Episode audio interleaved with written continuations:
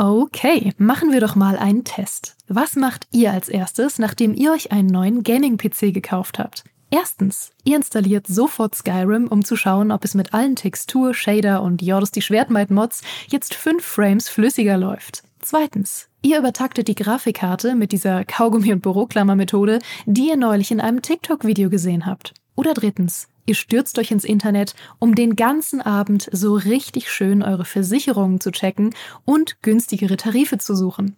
Die richtige Lösung ist natürlich erst eins, dann zwei, dann Krankenhaus und dann drei für eine bessere Krankenversicherung. Aber so weit muss es gar nicht kommen. Es gibt schließlich Clark. Mit der Clark-App behaltet ihr den Überblick über all eure Versicherungen und könnt euch jederzeit günstigere Tarife empfehlen lassen aus tausenden Versicherungen, die Clark für euch vergleicht. Damit Clark Verträge für euch kündigen und abschließen kann, erteilt ihr der App ein sogenanntes Maklermandat.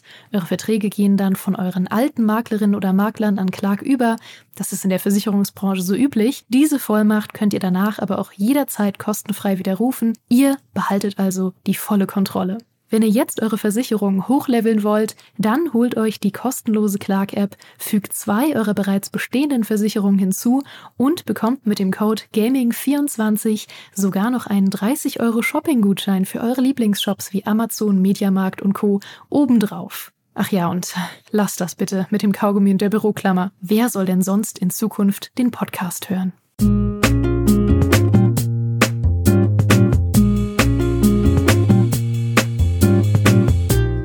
Ihr müsst jetzt bitte wahre Größe beweisen und mir einen Fehler vergeben, denn ich habe Bob Ross verschwendet. Und zwar für den Einstieg eines Podcasts über Frostpunk 2. Das war erst neulich und jetzt ärgert mich das richtig, denn hier und heute hätte der Picasso des Telekollegs so viel besser reingepasst. Städtebauspiele wie City Skylines 2 sind für mich nämlich Entspannung pur, weil ich mein Städtchen darin wie Bob Ross seine Werke quasi male. alle Da ein kleines Wohnviertel, da drüben eine fröhliche Müllverbrennungsanlage und da hinten mh, hm, ein Happy Little Accident. Da hinten staut sich der Verkehr an der Autobahnausfahrt, aber gar kein Problem, wird sie halt einfach abgerissen und neu gebaut. Weil ich dabei einfach so schön die Zeit vergessen kann, habe ich inzwischen über 1500 Stunden in City Skylines 1 und inzwischen auch ganz schön viele Stunden in City Skylines 2 versenkt. Aber da frage ich mich doch, Geht es Menschen, die echte Städte planen, genauso? Wie funktioniert Stadtplanung überhaupt in der echten Welt? Machen wir doch mal den Reality-Check und zwar mit meinem Gast. In den 90er Jahren war er Redakteur beim Spielemagazin PC Player, wo er unter anderem den Städtebauklassiker SimCity 2000 getestet hat. Und heute, ja, heute arbeitet er tatsächlich im echten Leben als Stadtplaner in München. Herzlich willkommen, Thomas Werner. Ja, hallo Michael und hallo draußen an den Empfangsgeräten. ähm, ja, schön hier zu sein. Ja, vielen Dank, dass du da bist. Es freut mich wirklich sehr. Wir haben ja auch eine ganze Weile lang äh, nach einem Termin gesucht. Umso glücklicher bin ich, dass das heute zustande kommt. Und vielen Dank natürlich auch an Paradox, die diese Folge sponsern und damit überhaupt erst ermöglicht haben. Thomas, ich muss gestehen, für mich ist das ein bisschen Fanboy-Moment, weil ich habe damals auch die PC Player gelesen und darin natürlich auch dein Test von SimCity 2000 regelrecht verschlungen, das ich damals sehr geliebt habe, das Spiel. Äh, bevor wir kurz in die Vergangenheit zurückgucken, möchte ich dir aber eine Frage ausrichten von meiner Kollegin Geraldine, mit der ich den Podcast zusammen mache. Und zwar, ganz wichtig, hattest du als Kind einen von diesen Autostraßen-Spielteppichen? Äh, nein, tatsächlich oh. nicht. Äh, ich hatte ähm, eine Holzeisenbahn und okay. habe mir selbst auf äh, verschiedensten Blättern ein Layout für ein Straßenbahnsystem äh, gemalt mit Stadt drumherum. Äh, ah. das war so eine meiner ersten äh, Zeichensachen. Dazu muss ich als Hintergrund vielleicht sagen, ich habe meine ersten Lebensjahre in Duisburg verbracht mhm. und bin da durch die Straßenbahn tatsächlich etwas geprägt worden was mhm. dann auch so ein bisschen später mein Interesse auch äh, dann weiter dann auch vertieft hat. Und gleichzeitig äh, habe ich angefangen, Städte zu mögen. Ich habe nur etwa so die ersten vier Jahre meines Lebens in der Großstadt verbracht, äh, damals als Kind. Ja. Heute natürlich, also ich wohne heute in München schon seit längerer Zeit und habe noch ein paar andere Städte hinter mir. Mhm. Aber das war dann für mich äh, extrem prägend.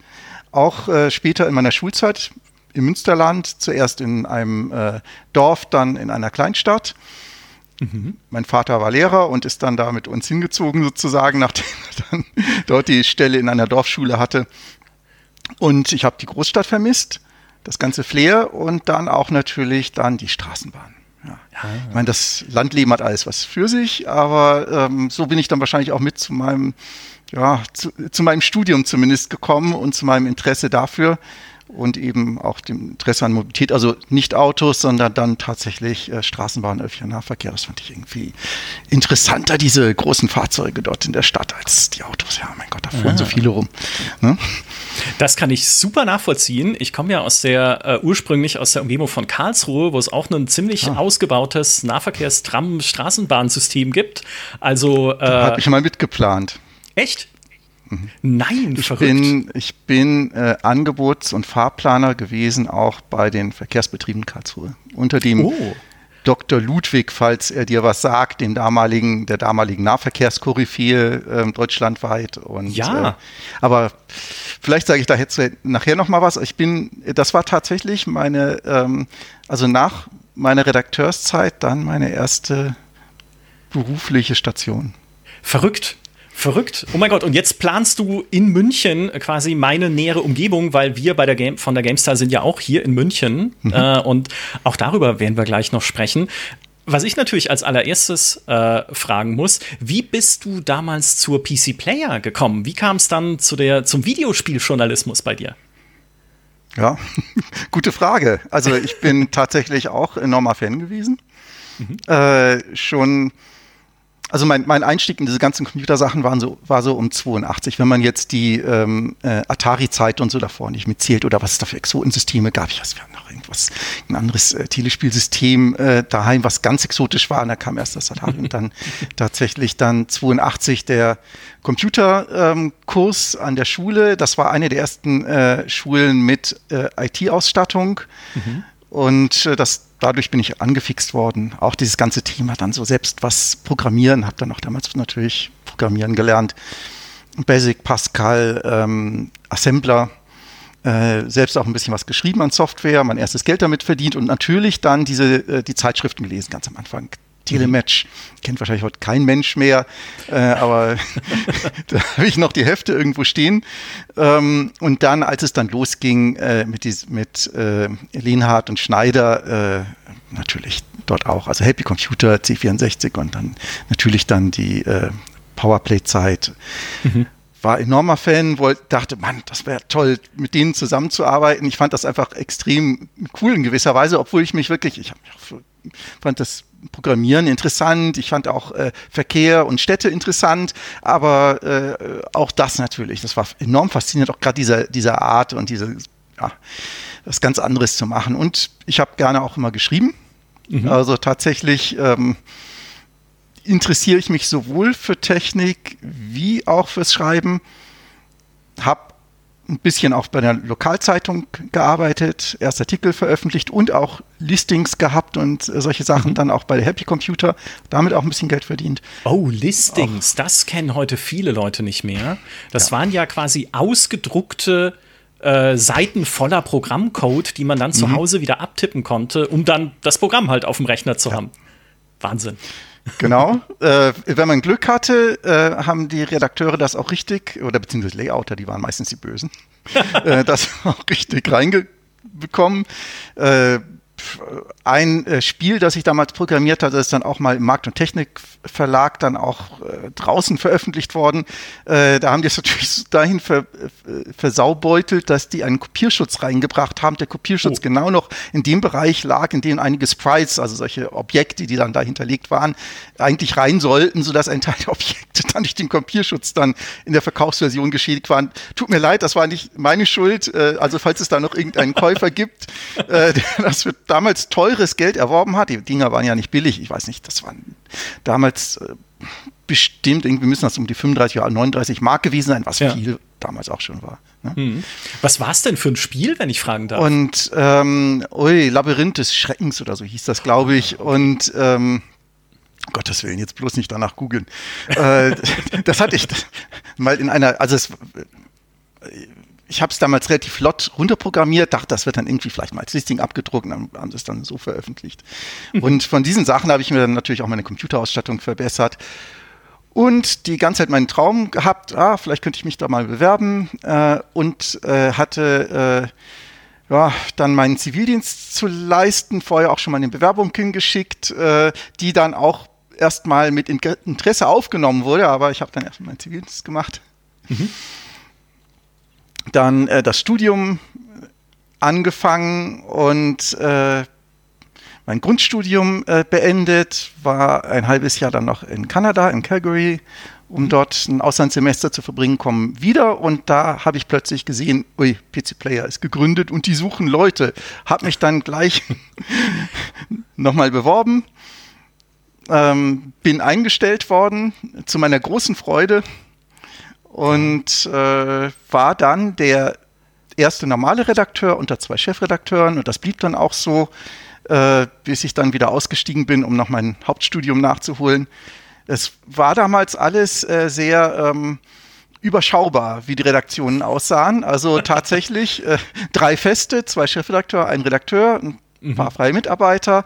Aber wir haben im Wesentlichen einen Großteil des Heftes zu dritt gestemmt mit entsprechendem Arbeitspensum. Also wenn es heute irgendwo so Crunch-Time und solche Sachen, solche Stichworte gibt, das war damals bestimmt auch der Fall. Also äh, Wochenendarbeit, ich wird vielleicht auch noch immer so sein, aber das Wochenendarbeit war schon da und abends und Stress und ähm, aber sehr spannend auch, sehr interessant. Wenn man jung ist, da macht man solche verrückten Sachen und ist einfach stolz auf das, was rauskommt. Halt auch die Energie. ne? ähm, ja, ja. kenne ich, kenne ich. und das war, das war tatsächlich äh, schon 93 und wie gesagt, ich habe dann anschließend mich dann entschieden, äh, doch noch mein Studium zu beenden.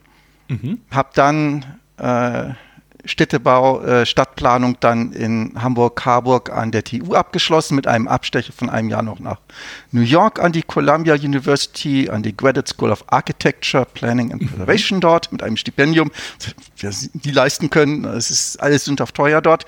Wow, okay. Dann zurückgekommen und war dann ausgebildeter Dippel-Ink in einer Zeit, als man keine Dippel-Inks brauchte. Also ich hatte schon im Vorfeld so an die 100 Bewerbungen geschrieben, bis hin zu Orten, wo ich wahrscheinlich noch nicht mal unbedingt hätte tot immer einen Zaun hängen wollen, aber äh, so ist das nun mal. Also nichts gegen kleine Orte, aber es gibt manchmal schon einige Plätze in, äh, im Land. Äh, der ein oder andere ähm, Hörer, der kann, weiß vielleicht, was ich meine. Vielleicht auch gut, dass ich da nicht an, äh, akzeptiert wurde. Und gleichzeitig wurde ich dann wieder angefragt vom Heinrich Lehnhardt, äh, ob ich nicht Lust hätte, dann wieder zur PC Player zurückzukommen. Mhm. Ja. Cooler Job nach wie vor. Ne? Ich gedacht, prima, super, passt. Ähm, Städtebau will mich nicht haben. Verkehrsplanung auch nicht. Also ich habe mich sehr für Verkehr interessiert und bin dann auch letztlich im Verkehr gelandet. Mhm. Und äh, ja, heißer, prima. Von irgendwas muss der Schornstein nicht nur rauchen, sondern auch vielleicht auch Spaß haben. Ist ja toll, auch wenn man eine interessante Arbeit hat. Ähm, nette Kollegen auch definitiv, muss man sagen. Mhm. Und auch trotz aller, An also sonst wird man auch diese ganze Anstrengung, die der Job auch ist, das ist ja also spielerisch ist es nicht. Zum Spielen kommt man dann oftmals außerhalb der Arbeitszeit. Äh, ne? Manchmal sogar zum ruhig Texte schreiben erst danach, weil eine Zeit dieser Tätigkeit war dann auch irgendwann mal Großraum. Ja, logisch. Und mhm. äh, das ist dann auch nicht mehr konzentriert, gerade wenn man, oder dann auch solche lustigen Stories kennst du wahrscheinlich auch, so irgendwo äh, nachmittags äh, um drei, hui, uns ist da eine Fünf-Seiten-Strecke geplatzt, äh, schreib doch, füll das mal eben, hier ist das und das und äh, dann kommt man, fangt man dann morgens um sieben oder acht dann äh, aus der Wohnung in Richtung Redaktion, dann kommt es ins Layout rein und äh, man wartet, bis das Layout dann durchkommt und bis man das äh, durchgeht. Also diese ganzen lustigen Anekdoten, also äh, ähm, du wirst das kennen und äh, also es ist äh, eine sehr durchaus herausfordernde Tätigkeit, die man da ausfüllt ja. und auch unter einem durchaus vorhandenen Kostendruck aber auch immer verbunden natürlich mit, mit, Stolz, wenn dann das Werk draußen ist und man das Gefühl hat, ach, vielleicht ist man gar nicht so schlecht, auch im Vergleich mit der Konkurrenz. Ne? Mhm, mh. Das kenne ich alles noch sehr, sehr gut. Ich hoffe, um auch meinen Einstieg äh, wieder einzufangen, dass der Job als Stadtplaner jetzt zumindest für dich entspannter ist, als es so ein Redaktionsjob ist. Ich glaube, ich würde, ich würde mal mutmaßen, er ist nicht ganz so entspannt, wie ich es skizziert habe. okay, ich mache mal hier ein bisschen und ich mache halt da ein bisschen. Ich glaube, so funktioniert es dann doch nicht. Aber ist, ist es ein entspannter Job, würdest du das sagen? Also ich bin ja letztlich in der Verkehrsplanung tatsächlich gelandet. Mhm. Ähm, also Stadtplanung umfasst ja äh, sehr viel grundsätzlich. Und das so ist auch das Studium dann aufgebaut. Also man hat einen klassischen Städtebau, Architekturanteil, das dann so dieses mehr so gestalterische, auch äh, Sinn für, ähm, ja, wie könnte man äh, Siedlungen auch äh, wirklich gestalten, vielleicht auch mit ganz neuen Elementen. Etwas, was man in der Realität draußen dann meistens nie braucht, weil so viel Spielraum haben mhm. meistens gar nicht, wenn man sich das da im Studium erträumt. Außer weil vielleicht bei Wettbewerben, wenn man bei einem Architekturbüro arbeitet, dann tolle Entwürfe macht, die, die vielleicht dann sogar den ersten Preis gewinnen. Am Schluss wird es dann doch wieder ganz anders umgesetzt, aber ähm, da, dazu diese Sachen auch bei den Ingenieurbüros, äh, bei den Architekturbüros, pardon, wo dann auch dann äh, die auch an Wettbewerben teilnehmen und dann auch solche äh, Gestaltungen dann auch dann durchführen. Die mhm. meisten Stadtplanungsämter gestalten ja nicht selbst. Äh, das sind zumindest äh, zu der Zeit und auch lange noch in die 2000er ähm, für, für Architekten und Stadtplaner nicht immer unbedingt so attraktive Arbeitsumgebungen gewesen, weil die Gehälter sind eher niedrig, gerne wird man so als freier Mitarbeiter hingehalten ähm, und am Schluss arbeitet man viel auch für die Tonne in gewisser Weise, Hat, zieht auch die Nächte mhm. durch, also sowas tatsächlich muss ich sagen, das gleichzeitig hat mich eben dann auch der Verkehr interessiert, das mhm. ist auch meine Vertiefung dann geworden, aber andere Aspekte da sind sicherlich auch noch, man macht äh, Soziologie, Wirtschaftswissenschaften. Das ist ganz wichtig natürlich auch, solche Geschichten, die wirtschaftlichen Zusammenhänge zu kennen. Äh, Stadtgeschichte äh, äh, auch als Hintergrund und Recht, Jura. Hm. So. Hm. Und die volle Dimension dessen begreift man meistens erst nach dem Studium, denn Stadtplanung ist letztlich viel, viel Rechtliches. Also so ein typischer Bebauungsplan, der entwickelt wird, das ist, äh, ja, es ist im Prinzip ein rechtliches, äh, ein rechtliches Werkzeug, das man da betätigt, ne? Ja. Ähm, mit dem man alles festlegt und dementsprechend, manchmal fantasielos sieht das dann auch aus, weil äh, die Stadtplanungsämter Angst haben, jemand könnte klagen. Ah, okay. Also während ich in City Skylines 2 so da sitze und einfach mein Viertel male und mir denke, ach komm, jetzt hier könnte ich eine Straße ein bisschen krummer machen, weil es hübsch ausschaut. Und da drüben hätte ich gerne Reihenhäuser, weil die schön sind mit ihren kleinen Gärten hinten dran. Und da hätte ich gerne ein Schwimmbad, wo die Leute mal hingehen können, um sich zu entspannen. Dein Alltag besteht dann eher aus Genehmigungen und eher rechtlichen Abwägungen dann tatsächlich, dass man guckt, okay, was, was darf ich überhaupt, was kann ich überhaupt machen, ohne dass ich jemandem auf die Füße trete? Also das ist äh, das typische Stadtplanerschicksal, mhm. äh, dass man, äh, also ich bin auch nicht in dieser klassischen Schiene dann gelandet, mhm. ähm, aber das ist sozusagen, wie der Job dann äh, aussieht, dass man äh, viele Besprechungen hat, die habe ich auch.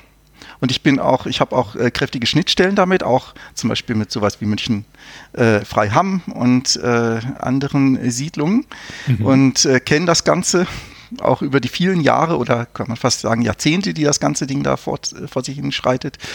ja. Ja, äh, es ist äh,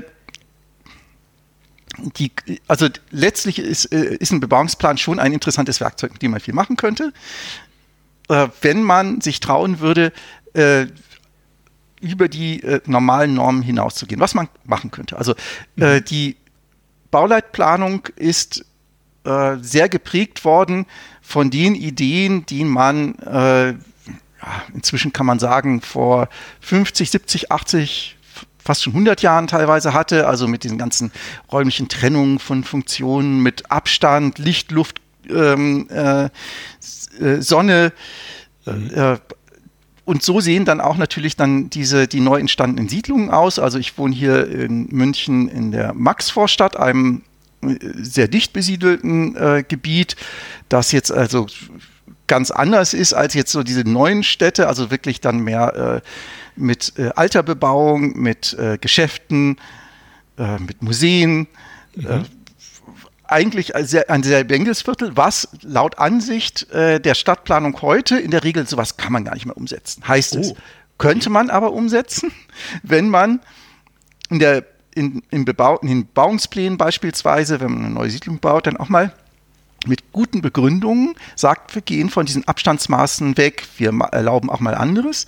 Dann gibt mhm. es aber die große Angst der Juristen in den Planungsbehörden, da könnte irgendwann mal jemand gegen klagen. Und mhm. dann, dann ist der ganze Bebauungsplan hinfällig, unsere Geschichten. Also sowas kommt immer erst dazu. Ja. Und so kommt es dann zu diesen etwas, äh, ja, manchmal langweiligeren äh, Siedlungsstrukturen, die wir haben, also die eben nicht so lebendig sind. Ne? Hm. Ich hatte, das erinnert mich, äh, das erinnert mich an ein Gespräch, das ich vor kurzem hatte mit jemandem aus einem ganz anderen Bereich, der war aus der Führungsetage einer Bank und ich meinte dann auch so, na, da hast du sicherlich auch vieles mit der Rechtsabteilung zu tun und er so, hör mir auf mit der Rechtsabteilung, weißt du, was die Rechtsabteilung macht? Die sagen dir immer nur, was du nicht darfst. Weil wenn sie dir sagen würden, mhm. was du darfst, dann wären sie ja am Ende rechtlich dafür verantwortlich. Deswegen sagen sie immer nur, was du nicht darfst. Genau. so ist das. Also inzwischen schwingen die Juristen in jedem Feld wahrscheinlich mehr das Zepter oder vielleicht auch sogar manchmal einfach die innerliche Angst schon vor den Juristen.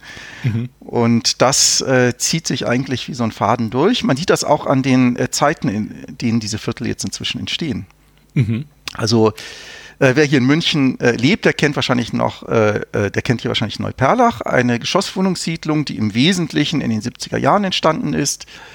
Äh, man hat sich da Anfang der 60er Jahre entschlossen, äh, da wollen wir was hinmachen. Die, die Münchner Bevölkerung explodiert, bauen wir eine Siedlung hin.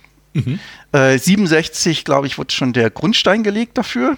Also ich glaube 61, 62 fiel die Entscheidung. Eigentlich ein Rekordtempo aus heutiger Sicht. Äh, und bis Ende der 70er war, war schon ein Großteil der Siedlung fertig. Ne? Das äh, ist mhm. das Zeitfenster. So, dann gibt es hier die Messestadt, äh, als dann äh, der Flughafen, der alte Flughafen abgesiedelt wurde, überlegt man sich auch, was machen wir? Ah ja, und bei Neuperlach auch das Interessante, gleich ist eine U-Bahn-Linie da gewesen. Ne? Mhm. Äh, alles das in der kurzen Zeit. Damals sowieso die erste äh, S-Bahn-Stammstrecke in München die hat sechs Jahre gedauert, bis die gebaut wurde. Ne? Heute sind wir in Dimensionen von 30 Jahren oder so für eine ähnliche Strecke, die jetzt parallel gebaut wird. ja, ähm, stimmt. Mhm. Äh, Messestadt ähm, ging auch noch relativ flott. Ende der 80er merkte man, der Flughafen kommt weg, überlegen wir uns mal was. Äh, Ende der 90er äh, war das Ding schon völlig im Bau, die Messe stand da, die U-Bahn existierte, schon 99 wurde die eingeweiht und mhm. dann ist das in den 2000er Jahren dann kräftig auch was die Wundbebauung äh, betraf gewachsen. Freiham.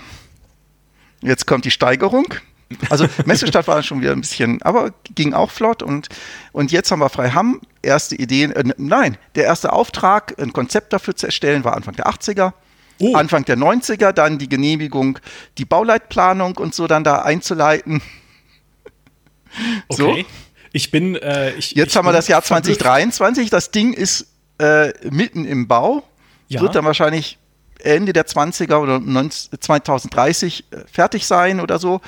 Äh, U-Bahn ist nicht in Sicht bislang. Die soll dann irgendwann, ich schätze mal 2040 ist sie dann fertig. Ne? Hätte, und da sieht man die großen Unterschiede so über die äh, Jahrzehnte hinweg, äh, wie äh, länger alles dauert und wie ähm, schwerfälliger das alles geworden ist. Ne? Zwischen ja. der politischen Entscheidung und der Umsetzung. Und das betrifft auch, also ich arbeite im Nahverkehr. Ich bin inzwischen Infrastrukturplaner dort äh, bei der MVG, mhm. U-Bahn, Bus und Tram für München. Und äh, das ist jetzt mein Betätigungsfeld. Und auch da, wie gesagt, wir haben bis in die 90er, frühen 2000er zwei bis vier Kilometer U-Bahn pro Jahr hier in München gebaut und in Betrieb genommen pro Jahr. Mhm, mh. Heute können wir froh sein, wenn wir zwischen die Politik entscheidet, wir könnten doch mal eine U-Bahn-Verlängerung machen, in Betriebnahme für dreieinhalb Kilometer, dann nach 20 Jahren das Ding laufen haben, so ungefähr. Ne? Das, das sind ist, ja äh, verrückte Zeiträume, ja. ja. ja. So ist es. Und wenn ich da, das heißt, ja. Wenn ich da an die Spiele denke, Ich habe ich hab lustigerweise gerade heute eine U-Bahn gebaut äh, und das ist ja natürlich, wie man es aus Spielen kennt, ne, man platziert Stationen, man platziert jetzt auch ein mhm. U-Bahn-Depot, wo halt dann die Züge rauskommen, die dann die Linien befüllen. Hatte erst vergessen, das Depot anzuschließen. Ich dödel, dann mhm. sind da halt keine Züge gefahren, aber das war dann äh, kein Problem. Hab mir überlegt, ne, wo ist eine sinnvolle Linienführung, wo sind die Wohngebiete, mhm. wo sind die Industrie- und Bürogebiete, wo die Leute zur Arbeit hinwollen, wo ist vielleicht ein Einkaufsviertel, wo sie auch äh, eventuell hinkommen wollten, um da äh, einkaufen zu können und habe dann halt mhm. einfach das da reingemalt, sozusagen. Aber dass das dann so ewige Zeiträume dauert, oh, Städtebau muss, das man muss geduldig sein, oder? aber es müsste nicht. Das ist ja das Interessante. Also die, man mhm. sieht das zum Beispiel jetzt in China. Ich habe einen äh, äh, wirklich äh, guten Kollegen, der mit mir zusammenarbeitet. Äh, der, der, ist dort aufgewachsen, hat dann hier in Deutschland studiert. Und mhm. der, was der berichtet, wie dann innerhalb der letzten 15 Jahre auch in seiner Heimatstadt dann die äh, von gar keine U-Bahn bis hin zu sechs Linien die oder, so, oder so, die jetzt plötzlich da existieren, das Ganze da explodiert ist förmlich. Das konnten wir auch. Also auch München war mal China oder auch mhm. Deutschland in gewisser Weise. Also wir haben auch hier wirklich flott gebaut. Wie gesagt, die erste, äh, das erste U-Bahn-Netz ist auch innerhalb von sechs Jahren entstanden, die erste Stammstrecke innerhalb von sechs Jahren. Ne? Mhm. Ähm, und eigentlich sogar, wenn man selbst wenn man noch die politische Entscheidung dafür Anfang der 60er äh, noch mit berücksichtigt, ne? von, dem, von der Idee, der Stadtrat sagt, wir bauen jetzt mal da so ein System bis zur Inbetriebnahme, also von Anfang der 60er bis 71 respektive 72 je nach System. Extrem kurze Zeit. Ne? Hm. Äh, das heißt, es wurde teilweise auch sogar noch mitgeplant, während gebaut wurde. Das traut man sich heute meistens auch nicht mehr. Oder selbst wenn man es jetzt macht oder zwangsweise macht bei der zweiten S-Bahn-Stammstrecke, dauert es trotzdem ewig. Ich glaube, jetzt in Betriebnahme irgendwas zwischen 35, ich glaube, das ist schon wieder auf 2037 gerutscht. Baubeginn war 2017, mhm. Planungsbeginn wahrscheinlich ein Teil unserer naja, Zuhörer schon nicht geboren, so ungefähr. ähm, ja. Äh, also ich, äh, selbst als ich schon 93 hier in München gearbeitet habe, da hat man ja schon drüber diskutiert, eine zweite S-Bahn-Stammstrecke äh, mal zu bauen. Ja. Ne?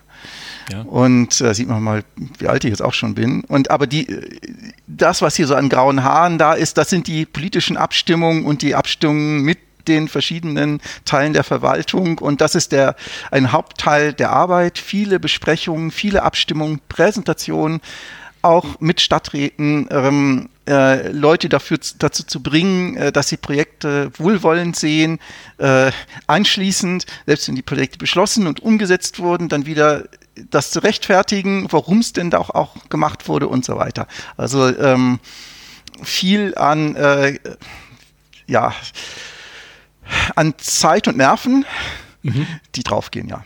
Mhm. Das Konzeptionelle ist weniger, als man es manchmal hofft. Aber ja. es gibt das. Oh, wenn ich mir vorstelle, das wäre in Spielen auch so, also stellen wir uns das mal vor, ne? Du willst mhm. einen, oh, alleine wenn es was Riesiges ist, sogar wie einen Flughafen äh, irgendwo hinbauen und dann durch diese ganzen Gremien und Genehmigungen mhm. und Verbände und ne, es gibt ja dann natürlich vielleicht auch noch Umweltbedenken, dass da eine seltene Wachtel brütet, wo der Flughafen hin soll mhm. oder sowas. Ui, das wäre aber ganz schön, da wär, würden wir aber ganz schön lang sitzen an so einem, an so einem Spiel. Das ja, stimmt. Ja. Ich meine, das sieht man ja am Berliner Flughafen. Auf der anderen Seite, auch wir konnten das ja mal, wenn man sich den Münchner Flughafen anschaut. Ne? Also mhm. jetzt nicht nur äh, der mit dem äh, Terminal 1, der dann gebaut wurde, was ja auch eigentlich, als man sich dann endlich dazu entschieden hatte, den tatsächlich zu machen, dann ging es ja eigentlich relativ flott und relativ geräuschlos. Der wurde ja sogar pünktlich fertig und man ist mhm. dann pünktlich umgezogen und das hat alles super geklappt. Auch das Terminal 2, das dann äh, später gebaut wurde, auch das, das ist glaube ich sogar ein halbes Jahr äh, vor dem Zeitpunkt in Betrieb gegangen oder fertig geworden, als es eigentlich sollte, also vor, äh, vor äh, der Planung noch, äh, mhm. alles auch geräuschlos. Also das, das ging alles mal. Aber je, aber gerade so in den, so aus meiner Perspektive in den letzten zehn Jahren legt sich so ein gewisser Mehltau immer mehr drüber, äh, immer weniger äh, der Wille, was zu entscheiden und das dann durchzuziehen. Ne? Mhm. Man hat immer mehr Angst, man könnte dafür vielleicht dann gescholten werden von irgendjemandem oder man müsste Verantwortung dafür tragen. Vielleicht ist das ein Problem. Dann haben wir immer mehr Projektmanagement, was es früher auch schon gab, aber inzwischen immer mehr wird gesteuert, immer mehr wird gemanagt, immer mehr wird abgestimmt. Äh, wo ich manchmal denke, vielleicht sollte man manches doch einfach mehr umsetzen. Ah. Und ich bin Infrastrukturplaner, also ich, ich mag es, wenn draußen was steht. Und ich bin froh, dass es auch oftmals fertig wird. Ja. Sieht man auch bei den Trambahnstrecken in München. Ne? Mhm. Also die, die letzte ist in Betrieb gegangen 2016 äh, nach Steinhausen raus. Äh, da ähm, und seitdem nichts mehr. Ja? Mhm. Äh, vorher bei den Tramstrecken war ich auch mit beteiligt, auch hier wer hier, hier München kennt, nach St. Emmeram draußen oder so, solche Geschichten. Ähm, und das ist äh, bitter. Also wir haben dann viele Projekte in der Pipeline, aber die Politik muss ja schon irgendwann muss sie auch sagen, jetzt entscheiden wir uns wirklich und jetzt haben wir nicht nochmal und ändern das hier nochmal. Äh, das soll jetzt, es gibt dafür sicherlich immer gute Gründe, auch für die Politik. Ich jetzt auch darf ich, muss ich auch vorsichtig sein, aber äh, nein, äh, ist alles gut. Äh, aber äh, das, was man sich dafür einkauft, ist einfach, dass die Sachen nicht fertig werden. Ne? Mhm. Das ist die andere Seite mit. Ja, ja. Betrifft auch äh, den Wohnungsbau, betrifft auch andere Infrastrukturprojekte. Die Stadt hier, das, sowas wird auch andere Städte genauso betreffen. Die Stadt hier ist inzwischen von äh, etwa 1,2 Millionen auf bald 1,6 Millionen äh, Einwohner gewachsen, war knapp dran. Ne? ähm, in der Zeit, also seit den 2000er Jahren. Wir haben aber bislang kein einziges Schwimmbad mehr. Es ist auch keins wirklich in Sicht. Also hier bräuchte man mal Hallenmehle oder so. Ne? Mhm. Das ist mal eben so eine Stadt wie ähm, Augsburg oder Karlsruhe dazugekommen. Keine Schwimmbadfläche mehr. Ne? Dementsprechend voll sind die natürlich auch. Also weder ein Freibad noch ein Hallenbad. Also das ist äh, und und man scheut dann vor den Kosten zurück. Na, wir können uns das nicht leisten. Wir haben sich das, äh, die, die eigentlich die, die Stadt unter schlechteren wirtschaftlichen Bedingungen als jetzt in den 60er, 70er Jahren, teilweise noch in den 80er Jahren geleistet. Wenn ein neues Gebiet entstanden wäre, wie Freiham, da wäre natürlich ein Schwimmbad dazugekommen. Ne? Ja, es wird ja äh, vielleicht für alle, die nicht aus München sind, Freiham ist äh, ein Gebiet, was gar nicht so weit weg ist von da, wo ich wohne, wo ich auch regelmäßig dran vorbeifahre, wenn ich bei uns bei GameStar ins Redaktionsbüro fahre. Und das ist tatsächlich ein Viertel, was neu entsteht und neu gebaut wird. Also ich kann mich erinnern, vor ein paar Jahren bin ich da mal mit dem Bus dran vorbeigefahren. Da wurden die Straßen verlegt. Ja, und jetzt wird es langsam bebaut mit Gebäuden, denen man jeden Tag ein bisschen beim Wachsen zuschauen kann, wenn man da mit der S-Bahn dran vorbeifährt. Und für Freiham ist auch ein, äh, tatsächlich, so bin ich jetzt draufgekommen, ein äh, See geplant habe ich gelesen. Und zwar also ein ja. Schwimmsee, so ein Badesee einfach für genau. Familien, genau. wenn es heiß wird im Sommer, dass man da hinfahren kann. Aber ich habe gehört, es dauert zwölf Jahre, diesen See zu bauen. Und ich will mir gar nicht anmaßen, äh, bestimmen zu können, wie lange es dauert. Also ne, ich weiß nicht, was dafür alles notwendig ist. Also versteht mir nicht falsch. Aber als ich gehört habe, dass es zwölf Jahre dauert, dachte ich schon so, ui, das, also das, das könnte zu dem passen, was du gerade erzählt hast. Das ist eine ganz schön lange Zeit. Das sind die heutigen Zeiten. Und jetzt ist das Lustige, äh, in Riem, da in der Messestadt, äh, da hat man es ja auch gemacht. Da ist auch mhm. ein See hingekommen und da ist auch dann damals diese Buga-Geschichte auch gelaufen, der Park.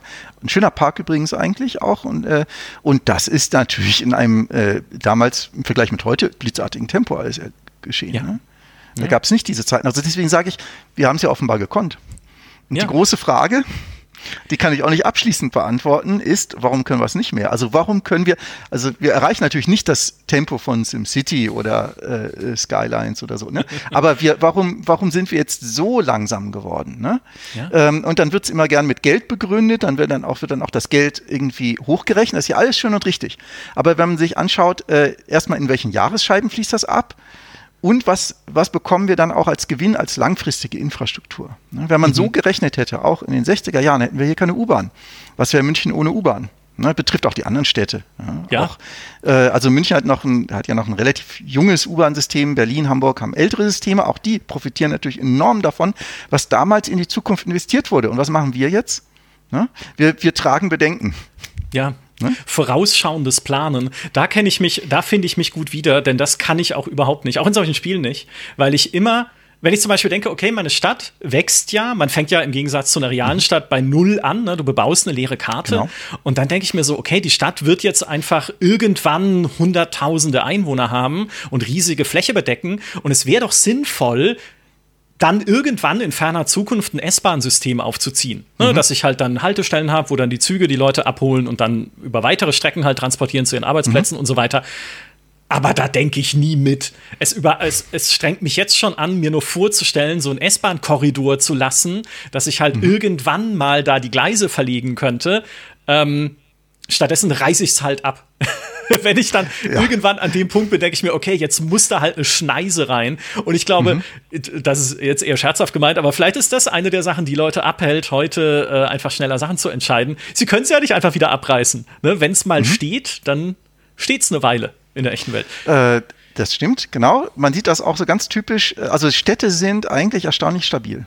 Mhm. Jetzt mal abgesehen davon, dass es natürlich eine ganze Menge Bombenschäden gab und solche Geschichten. Und wobei man kann es auch manchmal bei alten, älteren Bildern sehen. Ich habe jetzt neulich von einer äh, Straße in Düsseldorf, die kurz nach dem Krieg aufgenommen war, mal ein Foto gesehen, ganz interessant, gerade äh, 45 nach dem Krieg, wie viele Gebäude dann da noch standen und dann daneben ein Foto. Ähm, äh, von heute, wo man sieht, dass es gar nicht unbedingt die Kriegsschäden waren, sondern einfach dann die, äh, ja, die Erneuerungsbemühungen und das alte Zeugs muss weg dass es ja noch ähm, bis auch durchaus in die 70er Jahre gab. Ne? Manchmal mhm. zu unserem Leidwesen, vielleicht sogar noch heute. Das sehe ich auch hier in meiner Nachbarschaft, wo dann auch schon die Gebäude, die manchmal noch den Krieg überstanden haben, dann doch noch weggerissen werden für ein. Investorenprojekt.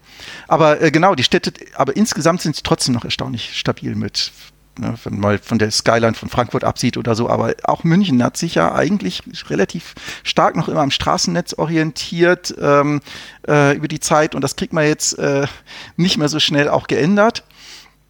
Und äh, damit äh, ja, also, oder wenn man sich so, so ein Film jetzt meinetwegen, jetzt neulich lief wieder äh, das äh, Original Blade Runner ähm, irgendwo im Fernsehen, ich glaube auf Arte oder so.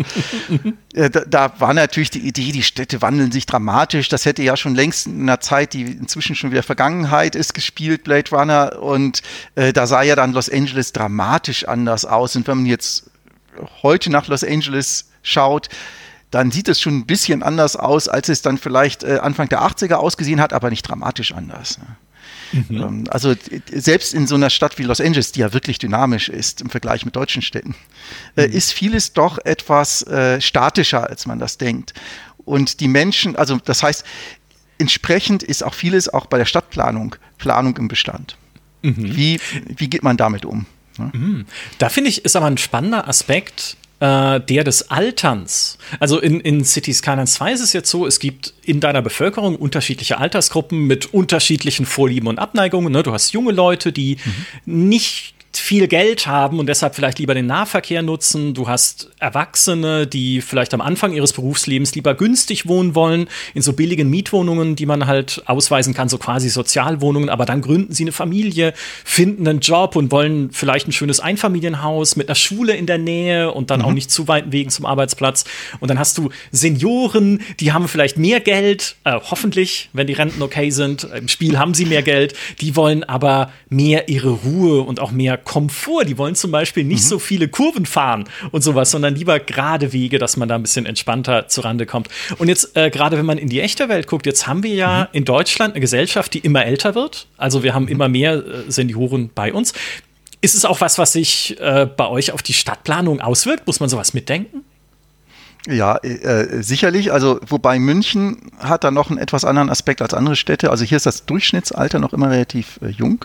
Mhm auch im Vergleich tatsächlich äh, mit den meisten anderen deutschen Großstädten, bis auf ein paar Unistädte, weil München im Vergleich zur Bevölkerung auch eine sehr, nicht nur eine sehr große studentische Bevölkerung hat, sondern auch viele Leute, die dann auch hier äh, ihr Berufsleben auch hier aufbauen. Mhm. Das ist ja auch noch ein Unterschied zu vielen anderen Universitätsstädten. Hier bekommt man auch anschließend auch noch einen Job. Die Frage ist, ob man eine Wohnung bekommt. Ja, allerdings. Das ist inzwischen oh das größte Problem. Das betrifft ja. aber inzwischen auch se selbst äh, Berlin. Also mein Bruder lebt in Berlin und mhm. äh, äh, das war ja selbst noch vor 10, 15 Jahren noch im Vergleich mit München ein Paradies. Äh, inzwischen ist das abgründig geworden, auch dort. Ne? Und äh, auch da, da, fängt man ja sogar schon an, da in Berlin drüber nachzudenken, ob dann äh, äh Singles noch Einzimmerwohnungen dann anmieten dürfen oder solche lustigen Dinge. Mhm. Ähm, ja, Senioren ähm, haben natürlich äh, andere Ansprüche. Das Beste wäre natürlich Nahversorgung, weil das Problem ist jetzt nicht unbedingt, dass dann die Senioren, wie jetzt dann Skylines äh, dann äh, vielleicht dann die ruhigeren äh, Wege fahren wollen, sondern dass sie vielleicht dann auch am bestimmten Alter gar nicht mehr so fahrtüchtig sind. Ja. Ne? Also ich habe es auch bei meinem Vater äh, gesehen, äh, der ähm, dann vielleicht gar nicht mehr so gerne dann jetzt Auto äh, gefahren ist und sich inzwischen überlegt hat, dann nicht mehr zu fahren, mhm. äh, weil es einfach dann, äh, ne, oder also da sind dann sowas wie Nahversorgung ist dann wichtig oder äh, andere Möglichkeiten, sich gut fortzubewegen. Es betrifft jetzt nicht nur die Großstädte, sondern auch äh, die kleineren Orte, aber auch die Großstädte. Großstädten hat man natürlich, wenn man jetzt hier in so einer, in, in so einem Viertel wohnt, dann gibt's Nahversorgung. Wenn man dann wieder etwas mehr am Stadtrand wohnt, da gibt's dann schon größere Lücken, wo dann der nächste Supermarkt ist. Das war aber auch mal anders. Also man hat ja früher wirklich in Laufweite ähm, selbst außerhalb des unmittelbaren Zentrums hat man Nahversorgung gehabt. Ne? Ja. Oder dann auch äh, ich bin ja in Nordrhein-Westfalen aufgewachsen, dann äh, gab es dann auch dann äh, äh, irgendwelche kleinen Kioskgebütchen, sonst was alles, wo man dann noch Bedarf bekam oder dann auch dann tatsächlich seine Currywurst selbst in äh, mehr fast schon dörflichen Strukturen oder so, wo man dann was, oder auch da, wo mein Vater äh, Lehrer war, da war dann gleich bei uns um die Ecke auch ein, ein Kiosk mit allem möglichen Bedarf oder eigentlich eine Art fast schon Tante Emma Laden noch, ne? Mhm. Ist ja alles weg. Und solche Geschichten äh, sind natürlich wichtig und das müsste man auch in der Stadtplanung dann auch versuchen zu stimulieren. Ist nicht immer einfach. Ne? Mhm. Ne? Auch vor allem die Flächen dafür vorzusehen. Ne? Äh, ich denke mal, die Nachfrage gäbe es durchaus sogar, äh, weil die Leute auch ganz froh sind, wenn sie in ihrer Nähe was haben. Aber es gab ja eine Zeit lang die Tendenz, große Verbrauchermärkte zu haben, möglichst viel Angebot, große Fläche, großer Parkplatz drumherum. Mhm. Äh, und das ist dann so ein bisschen weit weggegangen von der Nahversorgung. Ne? Äh, mhm. Das sind äh, ganz wichtige Aspekte. Dann ja, versucht man im Gesundheitswesen effizienter zu werden, äh, reduziert auch immer mehr die, die Kliniken und äh, sicherlich aus Kostengründen, vielleicht auch, weil man meint, damit Personal zu sparen, hat natürlich die Folge, dass die Wege langer werden und vielleicht auch gerade für eine Bevölkerungsgruppe, die vielleicht gar nicht mehr so lange Wege zurücklegen können. Ne? Ein Großteil der Leute, die auch ins Krankenhaus in Behandlung müssen oder dann vielleicht auch von Angehörigen, die manchmal auch sogar Partner, Partnerin im ähnlichen Alter sind, dann sind dann die Wege schon fast ein Riesenhindernis. Ne? Ja. Wie besucht man dann den äh, Partner dann? Dann sind die Kinder oft dann zum Beispiel jetzt hier nach München gezogen. Ja, ähm, ja. Mhm. Äh, und äh, diese ganzen Aspekte sind natürlich wichtig. Ja, auf, aber man muss auch für die Jungen was bieten, natürlich. Ja. Das ist das Nächste, was auch manchmal vergessen wird. Ne? Ja, ja, ein See zum Beispiel. Ja. Definitiv. Aber da bin ich ja fast schon progressiv, muss ich sagen, weil ich, ich meine, im Spiel ist es natürlich jetzt nicht ganz so detailliert wie in der echten Welt oder so simuliert, äh, wie es jetzt in der echten Welt wäre. Aber ich versuche immer, zumindest wenn ich Wohngebiete plane, auch kleine Einkaufsgebiete dazu zu planen. Ah, und wenn es nur für mein Kopfkino ist, dass ich sage, da ist halt dann ein kleiner Supermarkt, dass die Leute nicht irgendwie runterfahren müssen zum Einkaufszentrum in die, in die Innenstadt mhm, oder sowas, genau. sondern da einkaufen können. Und das zweite ist, ich verteile auch gerne äh, kleine Kliniken, also wie quasi mhm. Arztpraxen. Auch da, dass man nicht so weite Wege hat, denen kann man sogar in City Skylines 2 dann mhm. so einzelne Stadtviertel zuweisen, dass die Leute, die dort wohnen, halt dann von dieser Klinik direkt versorgt werden und dass mhm. der Krankenwagen von dort halt nicht ans andere Ende der Stadt fährt, wenn da ein Notfall ist, sondern mhm. die Leute erstmal vor Ort behandelt. Jetzt habe ich ein gutes Gefühl. Ich glaube, ich, äh, ich glaube zumindest den, den Aspekt äh, habe ich im Griff.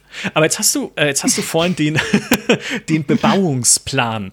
erwähnt. Ne? Äh, Bebauungsplan würde ich jetzt so interpretieren, äh, zumindest wie ich es aus Spielen kenne, ist mhm. ja als erstes verlege ich Straßen, ne? denk mir irgendwie äh, ich glaube, in der echten Welt würde man eher nach Praktikabilität gehen. Ich mache es so, ich denke mir eine schöne Form aus und lege dann die Straßen so, weil ich mag halt, wenn das alles ein bisschen krumm und schief aussieht, weil so rechtwinklig mhm. und sowas ist ein bisschen langweilig. Ähm, und dann weise ich äh, Gebiete zu. Also wo sollen mhm. Wohnhäuser entstehen, wo sollen Gewerbegebiete sein, wo Büros, wo Industrie. Mhm. Wie funktioniert denn so ein Bebauungsplan in der echten Welt? Ist es da auch so, dass man bestimmte Gebiete festlegt, wo eine bestimmte Art von Bebauung dann hinkommt? Auch ja. Also es gibt es gibt da äh, verschiedene Stufen. Ganz oben ist der Flächennutzungsplan, der dann auch für die ganze Stadt angelegt wird, ist auch ein relativ ja ist dann tatsächlich auch ein, ein Plan, äh, Textgeschichten äh, und so dazu, aber äh, dort wird, wird schon mal so grob eine Funktionalität der äh, Gebiete festgelegt und bestimmte Grünareale und so weiter und äh, grobe Nutzung, äh, die man mhm. haben möchte. Ähm, ist aber noch nicht ganz so verbindlich tatsächlich. Also das richt ah. richtig Verbindliche kommt dann rein äh, mit dem Bebauungsplan. Man braucht auch nicht immer einen Bebauungsplan. Also wenn man im Bestand oder äh, in unmittelbarer Nähe von bebauten Gebäuden arbeitet, braucht man den nicht unbedingt. Der wird auch manchmal dann gerne gescheut, auch von der Verwaltung, weil das natürlich ähm, ein ziemlicher Aufwand ist, äh, in dem, was man so dann in der Regel, wenn man so nachliest, wie viel Zeit braucht ein Bebauungsplan, Bebauungsplanverfahren, stehen da immer sehr optimistische kurze Werte drin. äh, das braucht das Verfahren selbst, ja, aber das ganze Ding hat ja meistens noch eine äh, Diskussion innerhalb der Verwaltung, dann mit der Politik. Äh, mhm. Dann äh, ist es so, dass ein Bebauungsplan natürlich auch wirtschaftliche Konsequenzen für den Grundstücksbesitzer oder für die Grundstücksbesitzer hat, weil man dort dann festlegt, was kann ich mit dem Grundstück machen. Äh, welche mhm. Nutzung kriege ich darauf? Ähm, welche ähm, ja, Intensität der Nutzung auch? Also wie groß kann das Gebäude sein, welche Fläche darf bebaut werden, welche nicht. Mhm. Dann kommen natürlich auch dann diese, die, die Straßen werden natürlich auch, also zumindest die Begrenzungslinien dafür die Verkehr, für den Verkehr wird äh, auch festgelegt, also damit schon mal was vorgehalten ist, was als, was später dann potenziell zu einer Straße und vielleicht mit Radwegen und so noch wird. Aber da sollte man natürlich auch drauf achten, dass das alles passt. Das heißt, man macht dann vorher auch schon mal äh, Entwürfe oder überlegt sich, wie könnte sowas aussehen. Bei größeren Geschichten, wenn es also nicht wirklich so ein paar Grundstücke umfasst, gibt es auch äh, Wettbewerbe, aus denen dann auch sowas später abgeleitet wird, wo dann auch dann äh, geschaut wird, wie, wie, könnte man dieses ganze Areal äh, möglichst sinnvoll nutzen. Das ist dann zum Beispiel sowas wie Freiham oder Messestadt und das sind dann teilweise mhm. sogar ganz verschiedene Wettbewerbsgebiete. Das muss nicht nur unbedingt ein Masterplan sein, sondern es kann sein, dass man dann auch nochmal für Teilgebiete dann nochmal städtebauliche Wettbewerbe macht. Ähm, je nach dem Paket, also Messestadt hat man auch verschiedene Wettbewerbe gehabt, je nach mhm. äh, ähm, Bebauungsecke sozusagen. Und äh, daraus leitet man dann ab, diskutiert, überlegt sich und leitet ab, wie könnte dann die generelle rechtliche Le Regelung aussehen, weil das, was im Wettbewerb rausgekommen ist, die Baukörper, die müssen nicht unbedingt dann da später so genau stehen. Ne? Mhm. Aber man will ja, dass es so in die Richtung geht, also überlegt man sich, wie, welche, wie bekommt man das hin? Und dann werden dann diese, äh, die Grenzen für die Bebauung eingezeichnet. Äh, man kann da Vorgaben machen, sozusagen, muss man an diese Baulinie rangehen oder kann man bis dahin bauen oder so. Also das bewirkt dann zum Beispiel, wenn man dann geschlossene, äh, einen geschlossenen Straßenzug haben möchte, dann will man natürlich, dass alle Gebäude mit ihrer Kante genau auf dieser Linie gebaut ja. werden müssen oder an dieser Linie. Äh, wenn man da großzügiger ist, äh, dann kann man sagen, okay, die verteilen sich dann da irgendwo auf ihrem Grundstück. Das, also diese ganzen Freiheiten hat man, Stockwerke hat man, kann noch andere Einschränkungen machen, die ja meistens, wo dann die Bauherren abkotzen, wenn sie dann äh, bestimmte Dachformen oder ähnliches äh, dann davor gegeben bekommen. Äh, das gibt es auch, solche Gestaltungsgeschichten, äh, die man auch festlegen kann durch die äh, Gemeinde. Mhm. Meint, da muss ein geschlossenes Ortsbild hin. Und dann möchte einer ein Bungalow hinsetzen, darf es aber nicht oder umgekehrt. Ne? Das ist äh, immer eine lustige Diskussion. Und dann, was ja auch dann, was, was jetzt die Geschichten da im Bestand betrifft, ähm, das ist dann immer teilweise so ein bisschen so eine Auslegungssache.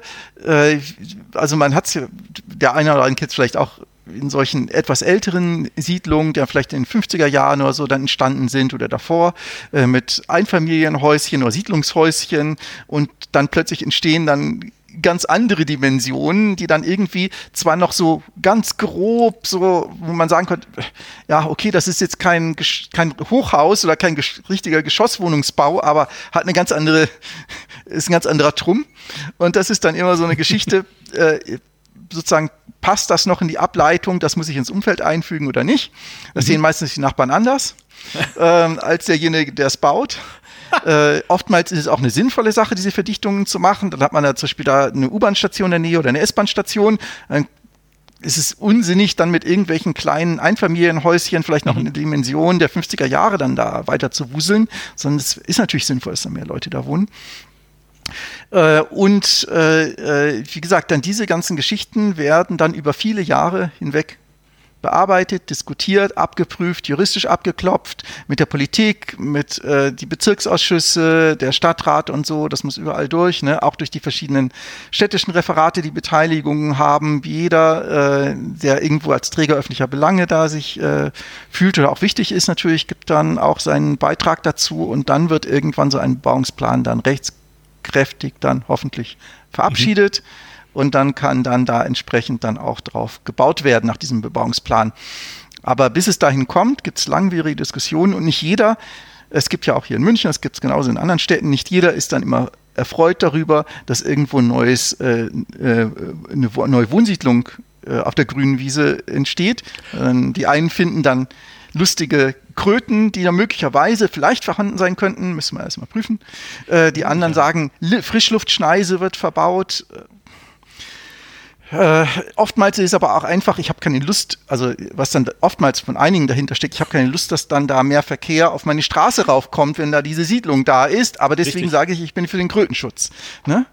ähm, das will ich nicht allen unterstellen. Das gibt sicherlich. Auf der anderen Seite ist es eigentlich, muss man sagen, wenn man, wenn man sagt, man möchte man möchte äh, umweltfreundlich die Menschen wohnen lassen. Da ist eigentlich so eine verdichtete Siedlung an einer Großstadt manchmal sinnvoller, als wenn die Leute eine Stunde entfernt von München wohnen, äh, zersiedelt und dann nach München reinpendeln. Ne?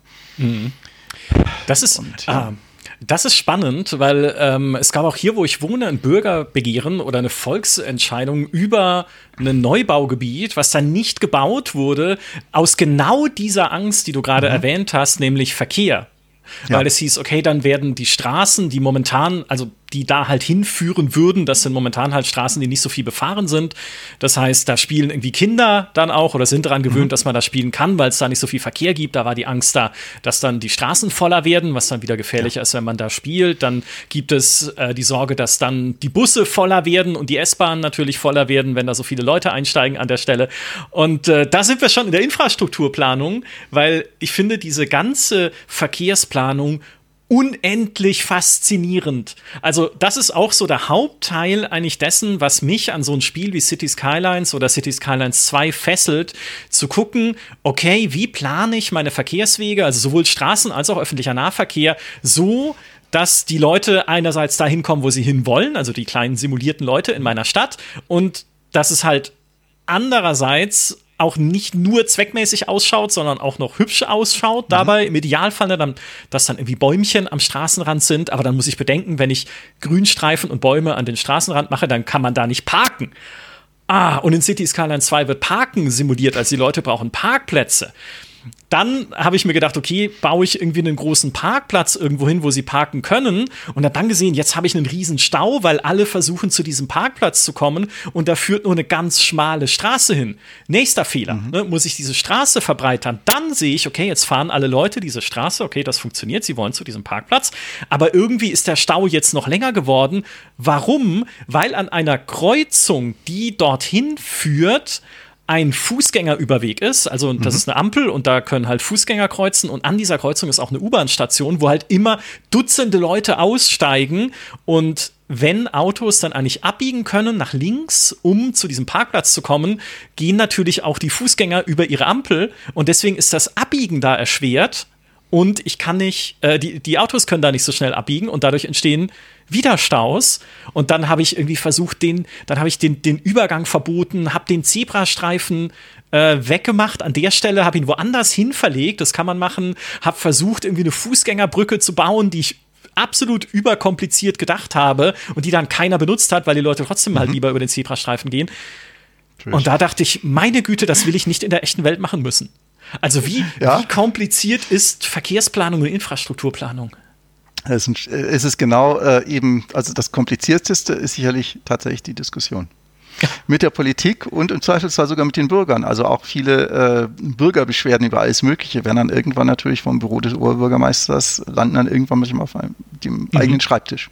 Mhm. Und ich habe auch etwas, also in dem Arbeitsgebiet, äh, das ich da betreue, da fällt auch ein Teil der Ampelsteuerung, könnte man sagen, rein. Also wir machen ah. die nicht selbst, aber wir begleiten das, weil es auch Bus- und Straßenbahnbeschleunigung gibt, dass die schneller durchkommen. Mhm. Und von daher sind wir da auch sehr, oder bin ich auch äh, sehr in dem Thema mit drin. Also wie äh, baut man am besten eine oder wie, wie äh, kann man es am besten hinbekommen, dass da die, das Ganze funktioniert. Sehr komplex auch die Programmierung von diesem System. Das ist, äh, da braucht es auch wirklich äh, pfiffige, gute Leute, die, die, diese Ampelanlagen projektieren, diese mhm. Lichtsignalanlagen, LSAs, äh, wie das dann in der Fachsprache heißt. Äh, und es ist offenbar manchmal gar nicht so attraktiv für Leute, das zu studieren, obwohl es wirklich ein tolles Thema ist. Ja, also wenn man was mit äh, vielleicht, äh, ich vermute mal, dass teilweise sonst in der Industrie etwas besser gezahlt wird oder aber, dass es vielleicht nicht so ganz auf dem Radar ist. Aber es ist wahrscheinlich, wenn es dann funktioniert, eine der befriedigenderen Dinge, die man machen kann, wenn man ein Talent hat, nicht nur zum Programmieren, sondern auch gleichzeitig zum Erfassen von komplexen Situationen und zum dann Gießen in diese, ja, in, in die Programmierung von solchen Lichtsignalanlagen. Aber generell, Thema Parken ist ein ganz großes Problem und ganz großes Thema. Sehr emotional. Mhm. So emotional, dass, also wir haben ja in München ach, locker eine halbe Million, eher mehr, äh, an öffentlichen Stellplätzen, also im öffentlichen Straßenraum, zusätzlich zu den ganzen Stellplätzen äh, auf den Grundstücken, zu den Tiefgaragen und alles, wahrscheinlich eher sogar in Richtung 700.000. Also wenn man so die, äh, das sich anschaut, was entlang der Straßen auf den Straßen geparkt werden darf. Mhm. Wenn wir hier einen flüssigen äh, Verkehr haben wollten für den Nahverkehr, bräuchte man da irgendwas in der Größenordnung vom Promille oder so, dass man, was man wegnehmen müsste. Im Augenblick werden noch immer die Busse, teilweise auch manchmal Trambahnen, äh, sehr stark behindert. Ne? Äh, man kämpft aber draußen wirklich um jeden Stellplatz. Es gibt also so ein Bus ist mit Außenspiegeln 2,95 Meter ähm, 95 breit und 3 Meter. So. Wir haben Straßen, da fahren wir in beiden Richtungen durch. Mhm. Äh, die sind 4,50 Meter breit, dadurch, dass auf beiden Seiten geparkt werden darf. Die Busse brauchen aber für den flüssigen Verkehr 6,50 Meter. Die müssen ja noch daneben Abstand haben und die wollen ja auch nicht die Außenspiegel von den Fahrzeugen abrasieren. Mhm. 6,50 Meter bräuchte man. Irgendwas knapp über 6 Meter ist vielleicht noch das Minimum, können wir. Aber bei 4,50 Meter bedeutet das, dass wenn ein Bus reinkommt äh, und er sieht, dass Gegenverkehr da ist, äh, auch ein kleiner Pkw, dann bleibt er stehen, bis der abgeflossen ist. Das kann manchmal mehrere Minuten dauern, ne? weil es kommt dann noch ein Pkw und noch einer, dann gibt es die Verspätung. Ne? Das mhm. sind also solche Flaschenhalse, die man dann bei den Buslinien hat, auch sogar in München leider und auch auf Abschnitten, wo die alle zehn Minuten fahren. Ähm, und dann gibt es heftige Diskussionen, das wegzukriegen. Selbst wenn der Stadtrat mal irgendwo sagt, ja, machen wir weg, dann kommt die verkehrsrechtlich anordnende Behörde, sagt, okay, vielleicht machen wir es. Dann kommt die Polizei und sagt, ah, da ist da hoher Parkdruck äh, und da müssten wir ja kontrollieren und so, mm, mm, lass das mal. Dann sagt die Verkehrsrechtliche, ja gut, dann ordnen wir es nicht an. Aber der Stadt hat es doch beschlossen. Nein, nein, oh, und Park, Parkdruck, was sagen die Anwohner? Und der Bezirksausschuss, der traut sich auch nicht mehr. Und äh, gut, äh, und dann steht man dann vor Ort und versucht dann die Leute davon zu überzeugen und die sehen das dann tatsächlich, oh ja, hm, hm, Mist, oh ja, der Bus kommt da eigentlich wirklich durch, aber hm, was sagen dann vielleicht die Anwohner? Dann sieht man aber, bei den Buslinien sind 10.000 Leute am Tag betroffen. Mhm. Äh, und da ist es dann manchmal ein Dutzend äh, äh Kfz, die dann da im Weg stehen. Manchmal sogar nur ein paar Einzelne. Mhm. Wo ist die Abwägung dann? So, und solche Diskussionen führen manchmal über Jahre, bis dann was passiert. Manchmal ist es dann auch erfolgreich. Ja? Mhm. Äh, also eine der erfolgreichsten Sachen war in der Nähe vom Gärtnerplatz, das ist auch so ein dicht bewohntes, äh, auch sehr äh, schick, also Ausgehviertel in München, muss man mal sagen, wo man, äh, äh, wo aber auch viele Menschen wirklich wohnen. Ne? Und eine Straße mit hoher Busfrequenz und da konnten wir tatsächlich auf einer Seite mal die äh, Stellplätze rauskriegen. Das Lustige ist, es funktioniert und es gab noch nicht mal den großen Beschwerdesturm und die Leute freuen sich, dass sie im Bus jetzt pünktlich durchkommen. Ah. Es spielt eine Rolle, aber die Parkplätze generell, auch, auch gerade bei den Bestandsgebäuden, es gibt natürlich nicht immer so viele, dann in Tiefgaragen gibt, stellen viele dann trotzdem ihr Fahrzeug gerne draußen hin, mhm. wo sie es eigentlich nicht sollten, weil es dafür offiziell keinen Anwohnerausweis geben soll, aber den bekommt man dann trotzdem irgendwie. Man muss es ja nicht angeben, man, man, muss es schon angeben, man gibt es vielleicht nicht an, dass man Tiefgaragenplatz hat. Und äh, das ist äh, für die Politik noch immer ähm, ein großes Tabu, Stellplätze wegzunehmen. Ja. Und äh, dann, ich denke immer fließender vorruhenden Verkehr, das, das, Thema übrigens mit diesen engen Straßenräumen, das betrifft ja dann nicht nur die Busse, das betrifft auch die Radfahrer. Also für einen Radfahrer ist kein Spaß, da mhm. so eine 4,50 Meter Straße lang zu fahren und dann kommt dann ein Bus oder auch nur ein LKW oder ein Transporter entgegen äh, da äh, kann es auch mal sein, dass man fast vor, vor Schreck dann da vom Fahrrad ja, springen möchte. Das ist, ne? das ist hier so. Das ist hier äh, direkt bei mir ums Eck ist eine Straße, an der jetzt auch Parkverbote ausgewiesen wurden, aber mhm. erst vor ein paar Wochen, weil sie gesagt haben, und das habe ich selber erlebt schon, mhm. als ich da mit dem Rad unterwegs war, wenn du da mit dem Rad durchfährst, ist es lebensgefährlich, weil ja. da fahren Busse durch, da ist relativ viel einfach Pkw-Verkehr, äh, mhm. es sind Lieferwagen und sonst was unterwegs.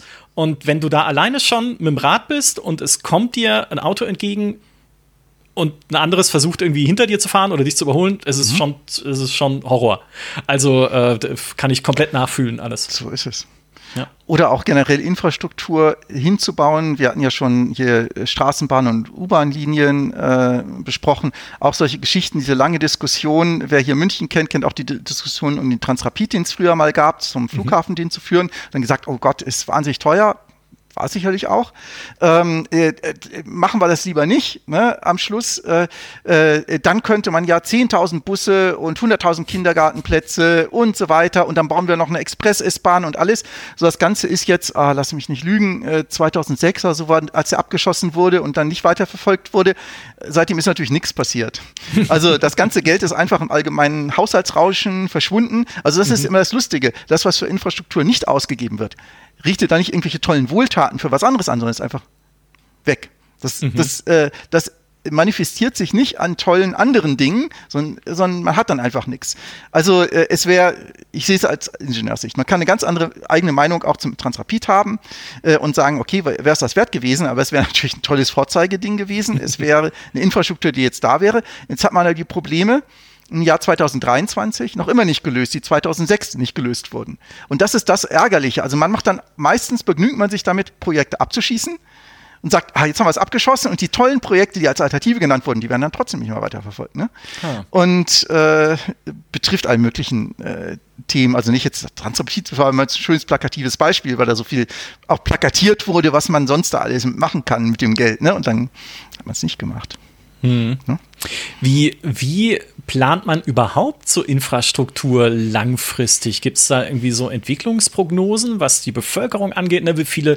Leute werden dann in bestimmten Stadtteilen wohnen? Wie viele Prozent davon werden Nahverkehr nutzen? Wie viele eigene Autos macht man dann? Ist das ja auch ein bisschen der, der soziologische Anteil, den du vorhin gemeint hast?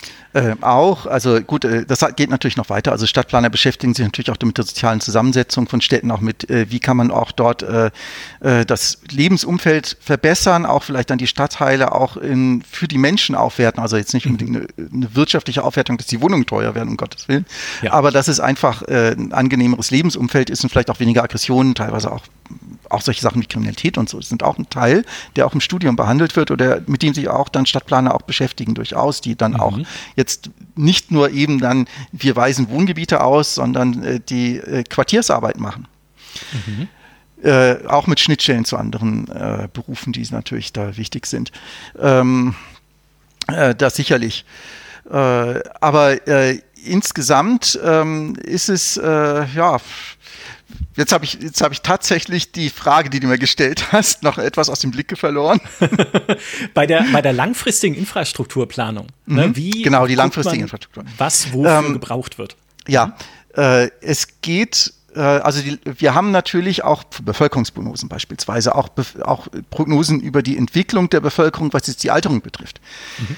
Ich weiß noch, wie äh, jetzt zu Anfang meines Berufslebens, ich habe einen sehr, sehr, sehr untriebigen und aktiven und auch vieles auch produzierenden äh, Chef gehabt, der sich aber damals auch sehr auch noch auf viele Prognosen verlassen hat und der war damals der festen Überzeugung, in den 2000er Jahren München wird überaltern, wir brauchen bald weniger Nahverkehr in gewisser Weise, weil es weniger Schüler gibt geben wird, weniger Studenten und äh, das Ganze, deswegen äh, wird, muss vielleicht gar nicht so viel ausgebaut werden.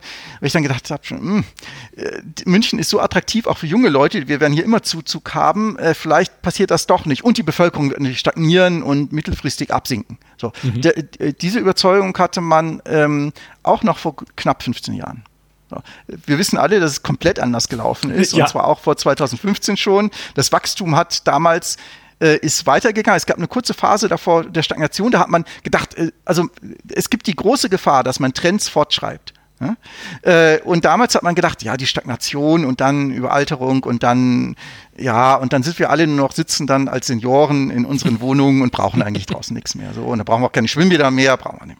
Mhm, mh. Wohnungen brauchen wir auch nicht mehr, ähm, neue Wohnungen, weil die Bevölkerung schrumpft ja in ganz Deutschland. So, äh, da hat mir damals mein Bauchgefühl was anderes gesagt, aber äh, ich bin halt nicht der Entscheider für solche Geschichten. Äh, Politik bekommt auch andere und es traut sich natürlich auch niemand, dann solche Prognosen in Frage zu stellen. Ne? Kommen aus irgendwelchen tollen Modellen. So. Im Augenblick haben wir natürlich genau die umgekehrten Prognosemodelle, die sagen, ach, das geht alles nach oben weiter und München wächst und wächst und wächst und wächst und wächst. Hm. Man, macht, man handelt trotzdem nicht immer danach, äh, wie man es jetzt dann eigentlich müsste, wenn man diese Prognosen ernst nimmt, aber daran glaubt man auch noch. Was ich jetzt auch wieder nicht ganz glaube, dass es so passieren wird. Auch München wird an seine Decke stoßen des Wachstums, ne? weil es dann einfach hier, ähm, also man sieht das jetzt auch schon hier an den Immobilienpreisen, die es gibt und so. Das, das ist eine Bremse, die wird ganz massiv wirken. Mhm.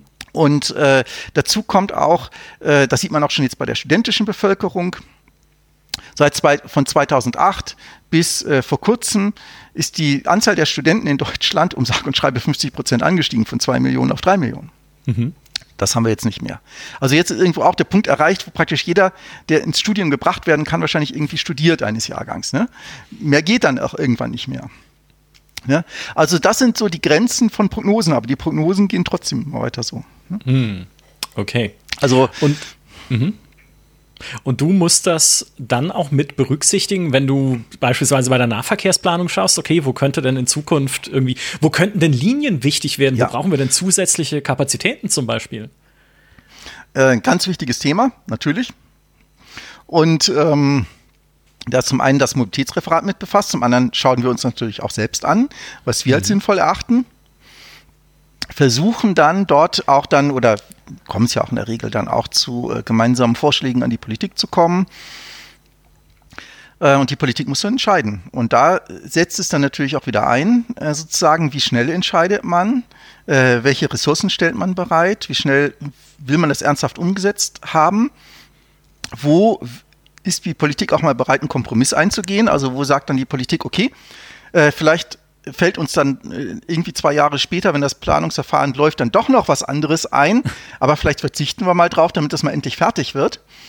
Mhm. Im Augenblick erleben wir manchmal das Gegenteil so ein bisschen, dass Projekte immer wieder zurückgeworfen werden, weil dann wieder neue Sachen wieder in die Prüfung reinkommen. Dann denkt man, man hat wieder einen Schritt vorgemacht. Also es ist dann so zwei Schritte vor, einen Schritt wieder zurück, äh, manchmal auch zwei Schritte zurück. Und äh, das ist vielleicht auch eine, ein Aspekt dieser ganzen Geschichte. Das betrifft also nicht nur Verkehrsplanung, betrifft auch genauso gut natürlich auch äh, Ausweisungen von Wohngebieten und ähnliches, also mhm. Infrastrukturprojekte auch. Ähm, ja, äh, ein Hemmschuh natürlich. Mhm. Und äh, diese Langfristplanung, also äh, die Zukunft kennen wir nicht, aber wir sollten äh, das Bestmögliche machen, dass wir die, der nächsten und übernächsten Generation auch was Solides, Brauchbares hinterlassen, mit dem sie in der Stadt leben können. Weil wir können alle zurückschauen und sehen das, was die Generationen davor hinterlassen haben. Das sind auch die Leute, die in den 90er Jahren geplant haben. Das sind die Leute, die in den 80er Jahren geplant haben, in den 70er, 60er und so weiter. Bis hin sogar teilweise ins Mittelalter zurück. Und so im Mittelalter, viele denken ja, die Städte sind, werden dann so chaotisch gewachsen. Stimmt wohl tatsächlich nicht wirklich, wenn man es sich genauer anschaut. Auch damals hat man schon geplant. Ja? Mhm. Und es wäre auch vieles gar nicht möglich gewesen. Es sieht nicht nur so klassisch, wie die Römer dann geplant haben irgendwie oder wie man, ich, ich mag auch diese äh, historischen äh, Städtebausimulationen sehr gerne. Also so angefangen von Caesar und Pharao und äh, äh, Sus oder so habe ich auch mal äh, äh testen dürfen, aber ich finde das einfach so von der Atmosphäre schön. Das ist natürlich immer so schön, rechtwinklige Raster und sowas alles. Das hat man im Mittelalter sicherlich nicht gemacht oder nicht immer. Gibt auch solche Sachen, was man auch manchmal vergessen hat, dass es auch im Mittelalter sowas gibt. Mhm. Ähm, aber man hat das auch schon sehr systematisch gemacht. Und äh, sonst wären auch diese Städte nicht lebensfähig gewesen. Und auch damals, man hätte ja manchmal die Leute für blöd. Die haben sich natürlich genauso organisiert. Die mussten genauso Logistik organisieren für diese Bauten, die sie hatten. Sie mussten genauso wissen, wo, in welchem Quartier siedelt man welche Berufe am besten an. Wie bekommt man das hin, dass die Wasserversorgung stimmt? Wie bekommt man das hin, dass generell auch, auch eine Mauer war dann drumherum? Wie nutzt man den Platz am besten aus? Und das sind äh, gehörige Abstimmungen, die auch schon damals stattgefunden haben werden. Mhm. Und auch alle Indizien Indizien inzwischen, wenn man so ein bisschen da reinschaut von vielen, die sich damit beschäftigen, deuten darauf hin, dass man das manchmal unterschätzt hat und gedacht, ach, die mittelalterliche Stadt ist irgendwie so gewachsen wie die Leute und sie da was angebaut und so. Das ist nicht so unbedingt. Ne? Sie, sie, ne? Nur vielleicht für uns nicht mehr so rekonstruierbar. Hm. Und vielleicht nicht mit unserem Ordnungssystem, das wir heute haben. Es war schon damals unentspannt, schließe ich daraus. Aber natürlich mit äh, Köpfchen, das ist ja auch immer gut. Aber nicht, es war kein Bob Ross-Gefühl damals, auch im Mittelalter eine Stadt zu bauen und einfach da ein bisschen, Nein. da ein Fachwerkhäuschen. Definitiv, äh, definitiv nicht. Jetzt musst du mir einen Tipp geben. Ich, äh, oder, oder vielleicht kannst du, ne, vielleicht kannst du mir helfen, wo mhm. ich nämlich äh, eine Sache, die mir in Spielen ähm, wie in einem City Skylines, wo man halt auch Nahverkehr plant, immer wahnsinnig schwer fällt, wo ich mich nur widerwillig mit beschäftigen möchte, ist die Planung von Buslinien. Weil bei Buslinien, weil U-Bahn-Linien sind okay, weil mhm. die brauchen nicht so viele Haltestellen. Es sind ja Züge mit großem mhm. Fassungsvermögen, mhm. da muss man nicht ne, jede, alle fünf Meter eine Haltestelle, da reicht es mhm. so in größeren Zusammenhängen zu denken. Aber Buslinien finde ich immer wahnsinnig schwierig einzuschätzen. Wo sind sinnvolle Haltestellen? Wo muss ich die Leute überhaupt hinbringen mit meinem Bus, wo, wo mhm. sie nicht laufen könnten oder sowas auch? Wie, wie macht man denn das äh, im echten Leben? Wie plant man denn eine, eine gute Buslinie? Also oftmals in der Vergangenheit wurden manchmal Buslinien als Restrampe benutzt. Also nach dem Echt? Motto, wir bauen eine schicke U-Bahn und dann irgendwie müssen wir den Rest der Bevölkerung noch versorgen oder manchmal in Städten auch oh, äh, in, in kleineren oder mittleren Städten. Ach, wir müssen, brauchen irgendwas, was so da ist und die kurft dann so irgendwie durch die halbe Stadt in Schleifen und sowas alles und deckt das dann irgendwie ab und ja, dann so hat man die Leute irgendwie versorgt ja. und da lässt man dann wenn es gut läuft, alle 20 Minuten Bus fahren, wenn es blöd läuft, einmal die Stunde oder alle zwei Stunden in manchen Mittelstädten dann mal einen Bus rüberfahren. Da hat man was getan, kann das abhaken und sagen, wach, wir haben Nahverkehr. Ja. Die Leute sind versorgt, wir machen dann tolle äh, Kreise, zeichnen wir dann rum um die Bushaltestellen und sagen, ah, ist alles abgedeckt. Ne? Ist natürlich trotzdem uninteressant. Also eine gute Buslinie hat äh, kein anderes Prinzip als vielleicht eine gute Straßenbahn oder eine gute U-Bahn. Sie bringt einen äh, relativ äh, zügig äh, an den Punkt, wo man hin will. Ne? Mhm. Sei es ein Umstiegspunkt zur U-Bahn oder sei es vielleicht sogar äh, in das Nahversorgungssystem oder vielleicht sogar in die Innenstadt, je nachdem, äh, in welcher Stadt man sich bewegt. Also äh, möglichst nicht unwegig. Die Leute sind äh, äh, sensitiv dafür. Deswegen machen wir auch sowas wie Busbeschleunigung, dass man in Ampeln weniger Verlustzeit hat und so und gut durchkommt. Also man muss, braucht das Gefühl, man bewegt sich relativ zügig auf sein Ziel zu. Wenn man mhm. das nicht tut, dann nutzt man das Ding nicht. Ne? Die Leute fahren dann wirklich mit dem Auto wenn es gut läuft mit dem Fahrrad, aber äh, oftmals dann, wenn das Wetter schlecht wird, spätestens oder wenn dann doch die Faulheit siegt, dann doch mit dem Auto so. Ja. Das heißt, äh, es sollte keine Resterampe sein. Wir brauchen auch äh, in der Regel, wenn man die Leute wirklich erreichen will, äh, einen dichten Takt. Und das dichter Takt heißt in der Regel auch nicht mehr 20 Minuten Takt. Das werden die meisten Menschen ignorieren. Ne? Außer vielleicht, wenn es wirklich ein bisschen ländlich ist, aber in so einer Großstadt. 20 Minuten Takt heißt, äh, ich nutze das nur, wenn ich keine andere Alternative habe. Leider. Mhm. Aber so ist es. Geht mir genauso. Ich bin Nahverkehrsnutzer, intensiv, ich habe auch kein Auto, äh, aber Buslinien im 20-Minuten-Takt existieren fast mich, für mich mental nicht. Das ist schon anstrengend, sich damit und dann wieder alles abzustimmen, sein Leben darauf auszurichten. Äh, deswegen brauche ich einen dichteren Takt und äh, beim 5-Minuten-Takt muss man nicht mehr mehr über den Fahrplan nachdenken. Beim 10-Minuten-Takt ist anders und man sieht das auch schon bei der Nutzung. Also wenn ich dann meinetwegen von einem äh, 20-Minuten-Takt auf einen 10-Minuten-Takt gehe, erhöhe ich deutlich die, die Nutzerzahlen. Wenn ich dann nochmal auf einen 5-Minuten-Takt gehe, auch. Es ist aber nicht immer proportional. Also wenn ich jetzt mhm. meinetwegen den Takt halbiere, meinetwegen ich lasse dann doppelt so viele Fahrten fahren äh, in der Zeit, bekomme ich nicht automatisch doppelte Fahrgäste. Also es ist natürlich in der Simulation nicht immer so in der Realität, aber man kann so als Faustregel sagen, äh, ähm, wenn ich ähm, statt einen 10 Minuten, meinetwegen statt einen 20 Minuten Takt einen 10 Minuten Takt mache, dann habe ich zwar ähm, doppelt so viele Fahrten, aber ich bekomme immerhin 50 Prozent oder ein bisschen drunter an mehr an Fahrgästen, ne, wenn ich Glück habe. Und die, die Buslinie attraktiv ist und nicht nur so, wir kreisen einmal rund um Pudding und alles als abgedeckt. Ja. Sie sollte auch nicht zu häufig halten, ähm, aber auch nicht zu selten. Also so gut ist, sind so Abstände, ähm, 350, 400 Meter oftmals. Äh, das ist ein zumutbarer Abstand. Die Leute kommen ja nicht nur aus den Häusern, die jetzt an der Bushaltestelle sich befinden, sondern die kommen teilweise auch aus ja. Nebenstraßen. und das soll ja auch noch die Bushaltestelle abdecken. Da brauchen sie auch schon mal einen Weg, bis sie an die Hauptstraße meinetwegen kommen oder an den Sammler und dann noch zur Bushaltestelle laufen. So, also sollen die Wege nicht zu lang werden. Gleichzeitig soll der Bus nicht zu langsam werden, äh, wenn er zu viele Haltestellen hat. Das amerikanische Dilemma, wenn man dann sich in New York befindet und dann alle 100 Meter hält der Bus, ja. äh, da ist man draußen, man kann das draußen beobachten. Wenn man da in einem New Yorker Bus drin sitzt, ich habe ja auch mal studiert, äh, ich das vorher mal gesagt, da kannst da sieht man draußen, wie dann immer die gleichen Passanten plötzlich wieder neben dem Bus auftauchen, wenn man drin sitzt. Ne? Also das ist frustrierend. Ne? Da denkt man, okay, dann wäre ich draußen angenehmer gelaufen. Mhm. Ne? Hätte mich sogar noch bewegt. Also das darf es nicht sein. Ne? Also deswegen ist sowas äh, ganz gut. Trifft dann auch zu ähnlich dann auf äh, Straßenbahnsysteme.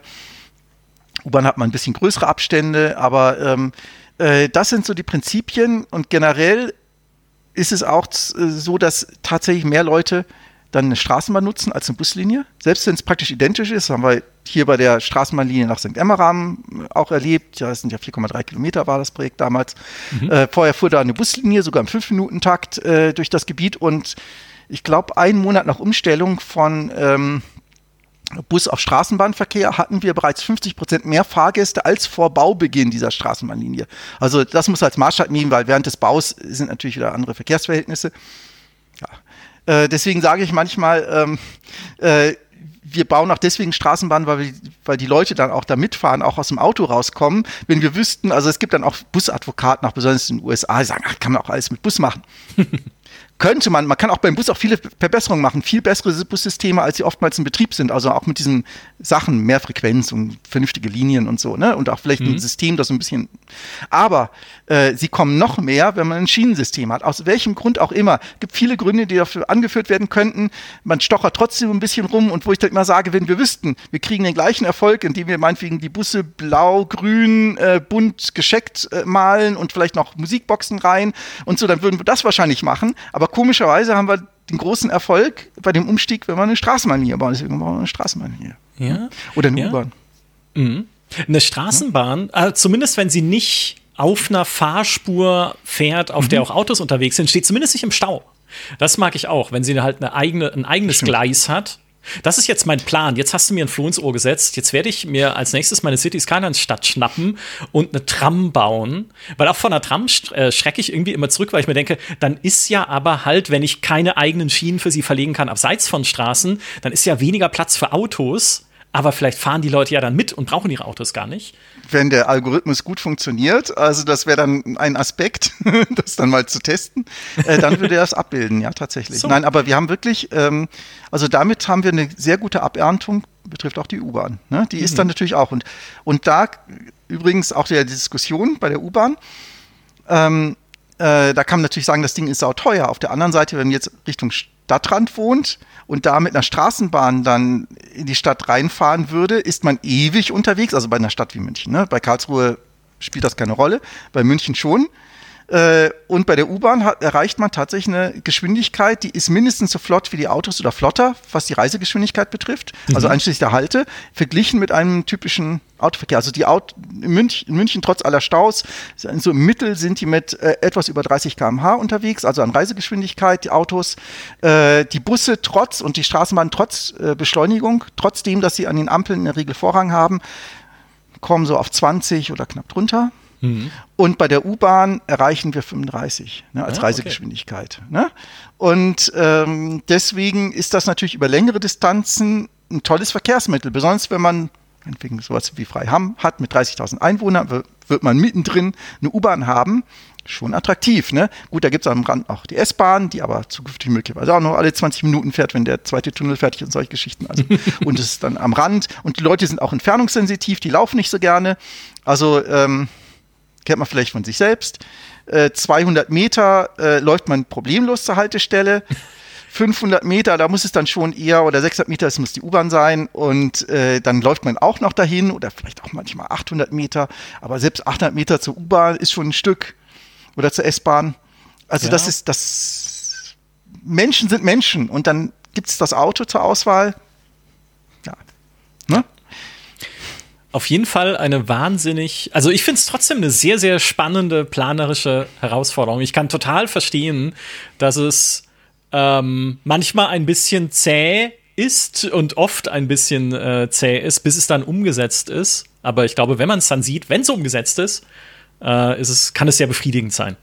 Einfach, wenn es funktioniert und die Leute kommen wirklich dahin, wo sie hinwollen. Und das macht, und das, ich finde, das ist so schön, dann doch zu sehen. Natürlich ist es äh, was anderes als in den Spielen, aber es ist am Ende dieselbe Faszination wie in den Spielen, nur in den Spielen ist sie halt einfacher zu kriegen. Also es gibt überall in München tatsächlich, also egal wo ich hinkomme, äh, irgendwas, wo ich mitgeplant habe oder mhm. manchmal sogar die Idee dafür hatte, aber zumindest auch mitgewirkt.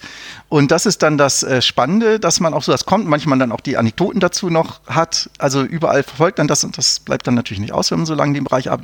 Und das ist natürlich das Interessante. Und das ist so ein bisschen die Befriedigung, die man dann äh, bei SimCity und Skylines äh, auch hat, dann nur in der Realität. Also praktisch eine Art ja, große Simulation oder in gewisser ja. Weise, was den Nahverkehr betrifft, große Modelleisenbahn oder Bussystem, äh, was man dort auch äh, mit betreut und macht Spaß und ja. Ja. Hast du, hast du in München irgendein bestimmtes Projekt oder irgendwas, irgendeine bestimmte Stelle, wo du vorbeifährst oder gehst und sagst, das äh, ist irgendwie meine, meine Lieblingsstelle, mein Lieblingsprojekt gewesen? Ah, ganz unterschiedliche Sachen. Also ich habe ja auch sowas wie Tram nach St. Emmeram, also ich bin auch in anderen mhm. Tramprojekten mit drin, aber das ist natürlich eine schöne Strecke mit Rasengleis und allem und da bin ich äh, Teilprojektleiter gewesen. Äh, macht Spaß oder auch hier für die Businfrastruktur, äh, also die für die barrierefreien Bushaltestellen äh, in München, von denen es jetzt schon äh, das in, in, im vierstelligen Bereich liegt. Äh, der Bordstein, der verwendet wird, den hatte ich damals tatsächlich selbst entworfen ähm, äh, und die erste Form sogar äh, händisch gezeichnet, auch mit vielen Erfahrungen sozusagen von auch von Kollegen äh, mhm. aus anderen Städten und dem Zusammenführen und Ausprobieren und Probehaltestellen und das ist jetzt überall in München verbaut. Oder auch so ganz banale Dinge, zum Beispiel hier in der Nähe der Universität beim Siegestor, äh, da befindet sich ähm, auch eine Bushaltestelle in beiden Richtungen, die sehr schön geworden ist, auch gut genutzt wird. Äh, da war es ein jahrelanger Kampf, die zu bekommen, weil es dann da Bedenken gab, auch bei dem bei der Stadtplanung hier, braucht die überhaupt jemand? Wer soll denn die nutzen? Da ist ja schon die U-Bahn, meine ich, genau, da ist die U-Bahn, da steigen die Leute dann um. Ne? Und dann sind, äh, und äh, äh, dann sagen, und da wohnt ja direkt niemand dran. Natürlich, im Siegestor wohnt niemand, aber die Leute in den Seitenstraßen. Ne? Äh, und tatsächlich, die ist erfolgreich, äh, die wird auch gut genutzt, äh, hat sich gelohnt, sieht auch gut aus. Mhm. da ist dann auch gleichzeitig das integriert geworden mit so einem Radschnellwegsprojekt und all dem Ganzen. Das macht dann Spaß, das zu sehen. Das sind manchmal sogar solche Kleinigkeiten wie das, ne? Äh, die nach nicht viel aussehen. Bushaltestellen, trotzdem jahrelang Kämpfe dafür, wo dann immer wieder äh, die Versuche gemacht wurden, das Ding abzuschießen und am Schluss, äh, wenn man hartnäckig bleibt und dann doch vielleicht die Argumente oder vielleicht dann einfach durch die Zähigkeit den anderen ermüdet äh, oder die anderen, dann ist es dann doch da und man freut sich, wenn man es dann sieht und dann vielleicht sogar am Schluss die Verwaltung sagt, okay, war nicht so Unrecht äh, oder waren, äh, sie hat nicht so viel äh, so Unrecht dabei, das äh, zu machen. Oder auch, was mich auch freut, weil ich da hinter den Kulissen mit argumentiert habe, aus unserer Sicht als Verkehrsunternehmen, dass es doch sinnvoll wäre, sowas zu machen. Äh, Fußgängerzone Sendlinger Straße, äh, wo wir gesagt haben, das könnte auch unsere U-Bahn, für unsere U-Bahn nützlich sein, wenn die Leute schon am Sendlinger Tor aussteigen und dann Richtung Marienplatz laufen und das Ganze attraktiver wird und dann auch das System überlastet. Eine Begründung, die wir gegeben haben, die aber auch von der wirklich auch zu erwarten war, dass es ein Erfolg wird. Die ist draußen Erfolg geworden. Die Leute nutzen es gerne, kaufen da gerne ein. Und das war auch ein langer Weg, als wenn eine Fußgängerzone Novum ist und sowas noch nie gemacht wurde und experimentell und erstmal Versuch und äh, klappt das wirklich und äh, wie soll das mit dem Liefern klappen und so. Und dann äh, werden die, äh, dann, dann sinkt der Wert der Gebäude dort, weil da eine Fußgängerzone ist. Das gleiche Argument kommt dann auch, wenn man irgendwo Stellplätze, ah, dann sinkt der, der Wert der Häuser dort und das sollen dann da. Ich immer sage, ja, wenn der Wert da sinkt, super, sag mir Bescheid, ich kaufe da gerne was. ähm, vielleicht kann ich es mir endlich mal leisten, äh, weil ja. das ist ja bei den, ne, ähm, ja, und die Befürchtungen, die treten ja dann in der Regel nicht ein. Das ist immer das äh, Problem, wenn es erstmal da ist, das gleiche, oh Gott, Straßenbahnstrecke, ich wohne direkt an einer läuft direkt hier vorm, vorm Fenster vorbei.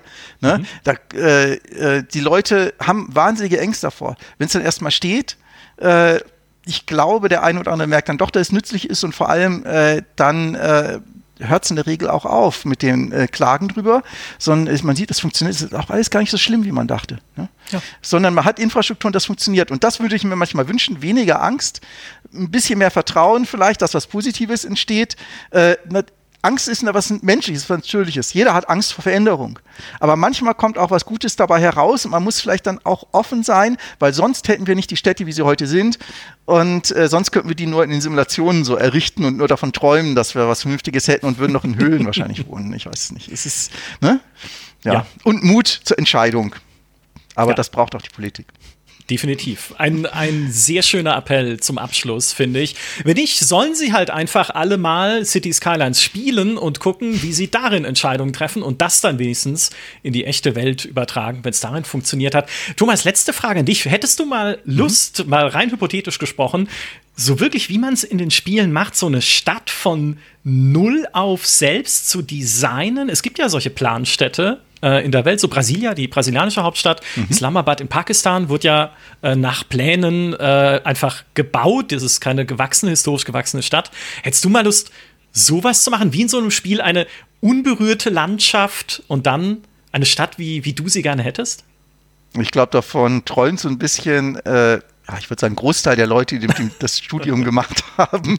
Äh, das ist natürlich, und äh, man entwickelt da ja auch mal, auch in den Gestaltungsübungen, die man hat oder auch mal so abseits davon auch mal äh, Vorstellungen, wie man sowas ausgestalten würde mhm. und überlegt sich, äh, wie könnte man das möglichst und vielleicht auch sogar besser als Brasilia oder so hinbekommen. Das ist ja immer dann die Hybris, die jeder dann hat und am Schluss wissen wir immer, wie die Ergebnisse dann der Realität dann aussehen, selbst von den, von den äh, tollsten Architekten mit ihrer Hybris. Das ist immer, vieles ist immer äh, sehr gut gewollt, wird nicht immer so ganz so, wie man es sich vorstellt, aber natürlich, klar, das ist ein spannendes Thema, wobei ich sagen muss, in vielen wäre dann so eine Stadt gar gar nicht so wesentlich anders äh, wie München.